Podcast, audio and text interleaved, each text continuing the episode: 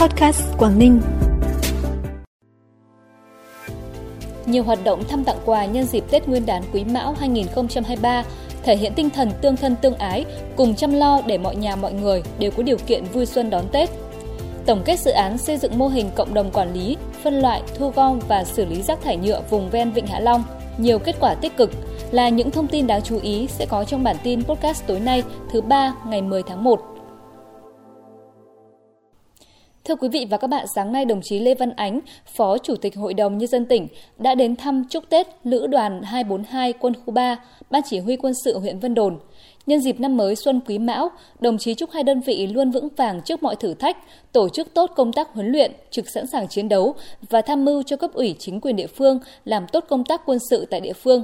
Nhân dịp này, đồng chí Phó Chủ tịch Hội đồng Nhân dân tỉnh cũng đã đến thăm động viên chúc Tết gia đình bà Châu Thị Sáu, vợ liệt sĩ, ở khu 5 thị trấn Cái Rồng và ông Lưu Trịnh Mạnh, thương binh hạng 3 trên 4 ở thôn 12, xã Hạ Long.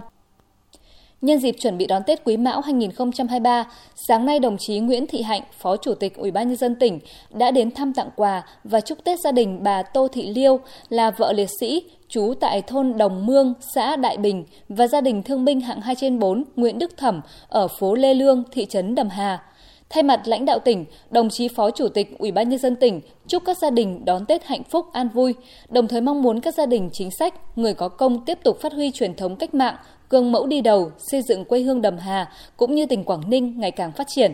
Đồng chí Phó Chủ tịch Ủy ban nhân dân tỉnh cũng đề nghị lãnh đạo địa phương tiếp tục quan tâm, chăm lo hơn nữa tới đời sống các đối tượng chính sách và người có công trên địa bàn. Nhân dịp này, huyện ủy, Ủy ban nhân dân huyện Đầm Hà cũng đã tặng quà cho các gia đình chính sách, người có công tại nơi đến thăm. Sáng nay, Hội chữ thập đỏ tỉnh phối hợp với Hội nạn nhân chất độc da cam dioxin tỉnh và nhà hảo tâm là tổ hợp dịch vụ thể thao Alogop đã đến thăm hỏi động viên trao tặng 10 xuất quà bằng tiền mặt là 1 triệu đồng một suất cho 10 gia đình nạn nhân chất độc da cam có hoàn cảnh khó khăn trên địa bàn thành phố Hạ Long. Đây là những món quà ý nghĩa của nhà hảo tâm gửi tới gia đình nạn nhân da cam khó khăn có thêm điều kiện đón Tết cổ truyền trong không khí đầm ấm an lành. Cũng trong sáng nay tại thành phố Hạ Long, Công đoàn ngành giao thông vận tải tỉnh đã tổ chức chương trình Tết Xung Vầy Xuân Gắn Kết năm 2023 cho đoàn viên công nhân lao động. Tại chương trình, 20 công nhân lao động khó khăn được nhận quà của Quỹ xã hội ngành giao thông vận tải Việt Nam và ngành giao thông vận tải tỉnh trị giá 24 triệu đồng. 40 công nhân lao động được nhận quà của Liên đoàn Lao động tỉnh với tổng trị giá 32 triệu đồng, tham gia bốc thăm trúng thưởng các phần quà có ý nghĩa do Công đoàn ngành giao thông vận tải huy động với tổng trị giá gần 16 triệu đồng. Bản tin tiếp tục với những thông tin đáng chú ý khác. Sáng nay, Ban Bí thư Trung ương Đảng tổ chức hội nghị trực tuyến toàn quốc tổng kết công tác kiểm tra giám sát năm 2022, triển khai nhiệm vụ năm 2023 năm 2022 cùng với cả nước, Ủy ban kiểm tra các cấp của tỉnh Quảng Ninh đã tích cực chủ động tham mưu giúp cấp ủy tổ chức quán triệt, triển khai các quy định hướng dẫn của Trung ương về công tác kiểm tra giám sát, tham mưu đồng bộ sử dụng kết quả sau kiểm tra giám sát thanh tra để xem xét xử lý kỷ luật đảng với kỷ luật hành chính đoàn thể kịp thời triển khai một số cuộc kiểm tra đột xuất, kiểm tra khi có dấu hiệu vi phạm, góp phần xây dựng chỉnh đốn đảng và hệ thống chính trị của tỉnh vững mạnh. Phát biểu chỉ đạo tại hội nghị, đồng chí Võ Văn Thưởng, Ủy viên Bộ Chính trị, Thường trực Ban Bí thư yêu cầu cấp ủy, nhất là người đứng đầu, phải nhận thức đúng, đầy đủ về vai trò tác dụng của công tác kiểm tra, giám sát. Xác định công tác kiểm tra giám sát kỷ luật đảng là một phương thức lãnh đạo quan trọng. Các cấp ủy, tổ chức đảng phải tăng cường lãnh đạo chỉ đạo, hướng dẫn cấp ủy, tổ chức đảng và ủy ban kiểm tra cấp dưới thực hiện công tác kiểm tra giám sát Kiểm tra phải có trọng tâm, trọng điểm, xử lý kỷ luật phải nghiêm minh kịp thời, không có vùng cấm, không có ngoại lệ. Cũng trong sáng nay tại thành phố Hạ Long, Hội Nông dân tỉnh tổ chức hội nghị tổng kết dự án xây dựng mô hình cộng đồng quản lý, phân loại, thu gom và xử lý rác thải nhựa vùng ven Vịnh Hạ Long. Dự án được triển khai từ tháng 1 năm 2020 tại bốn phường của thành phố Hạ Long là Hồng Hà, Hồng Hải, Tuần Châu và Hà Phong. Sau 3 năm triển khai, dự án đã hình thành 7 mô hình phân loại rác thải sinh hoạt cho 178 hộ gia đình, 31 tàu cá, 65 tàu du lịch, hai nhà hàng trên địa bàn thành phố Hạ Long, 3 mô hình xử lý rác thải hữu cơ ủ phân compost tại 70 hộ gia đình, thành lập 7 nhóm thu gom ve chai cộng đồng với 147 thành viên.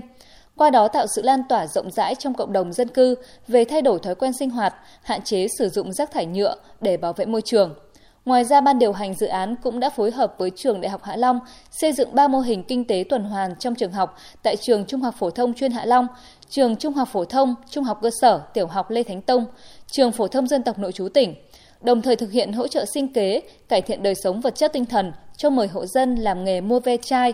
xử lý rác hữu cơ làm phân compost với mức bình quân vay từ 20 đến 40 triệu đồng một hộ.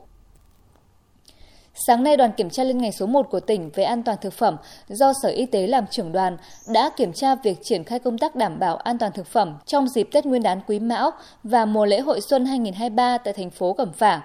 Đoàn đã đi kiểm tra thực tế tại nhà hàng Quảng Bình, phường Cẩm Thành và cơ sở giết mổ gia súc gia cầm của công ty cổ phần Thái Hòa, phường Cẩm Thạch. Qua kiểm tra, các cơ sở cơ bản đã có ý thức chấp hành các quy định của nhà nước về an toàn thực phẩm. Đoàn cũng tiến hành thực hiện test nhanh một số mẫu vật phẩm và lấy mẫu sản phẩm để kiểm nghiệm xác định các chỉ tiêu an toàn thực phẩm. Kết quả, các mẫu test nhanh đều đáp ứng các tiêu chuẩn về thực phẩm an toàn. Tiếp tục từ ngày 11 đến ngày 13 tháng 1 tới, đoàn kiểm tra liên ngành số 1 sẽ kiểm tra tại các địa phương Ba Chẽ, Vân Đồn và Cô Tô. Từ ngày 8 đến ngày 10 tháng 1, Hội chữ thập đỏ thị trấn Ba Chẽ, huyện Ba Chẽ tổ chức chương trình gói 420 chiếc bánh trưng tặng các bệnh nhân đang điều trị tại trung tâm y tế huyện và các hộ nghèo, hộ cận nghèo trên địa bàn. Số tiền mua nguyên liệu gói bánh được xã hội hóa từ nhiều cơ quan, ban ngành, đoàn thể, các nhà hảo tâm trên địa bàn huyện. Toàn bộ số bánh trưng được đem tặng cho các bệnh nhân hiện đang điều trị tại Trung tâm Y tế huyện Ba Chẽ và chia đều vào 180 suất quà, trị giá 400.000 đồng một suất quà,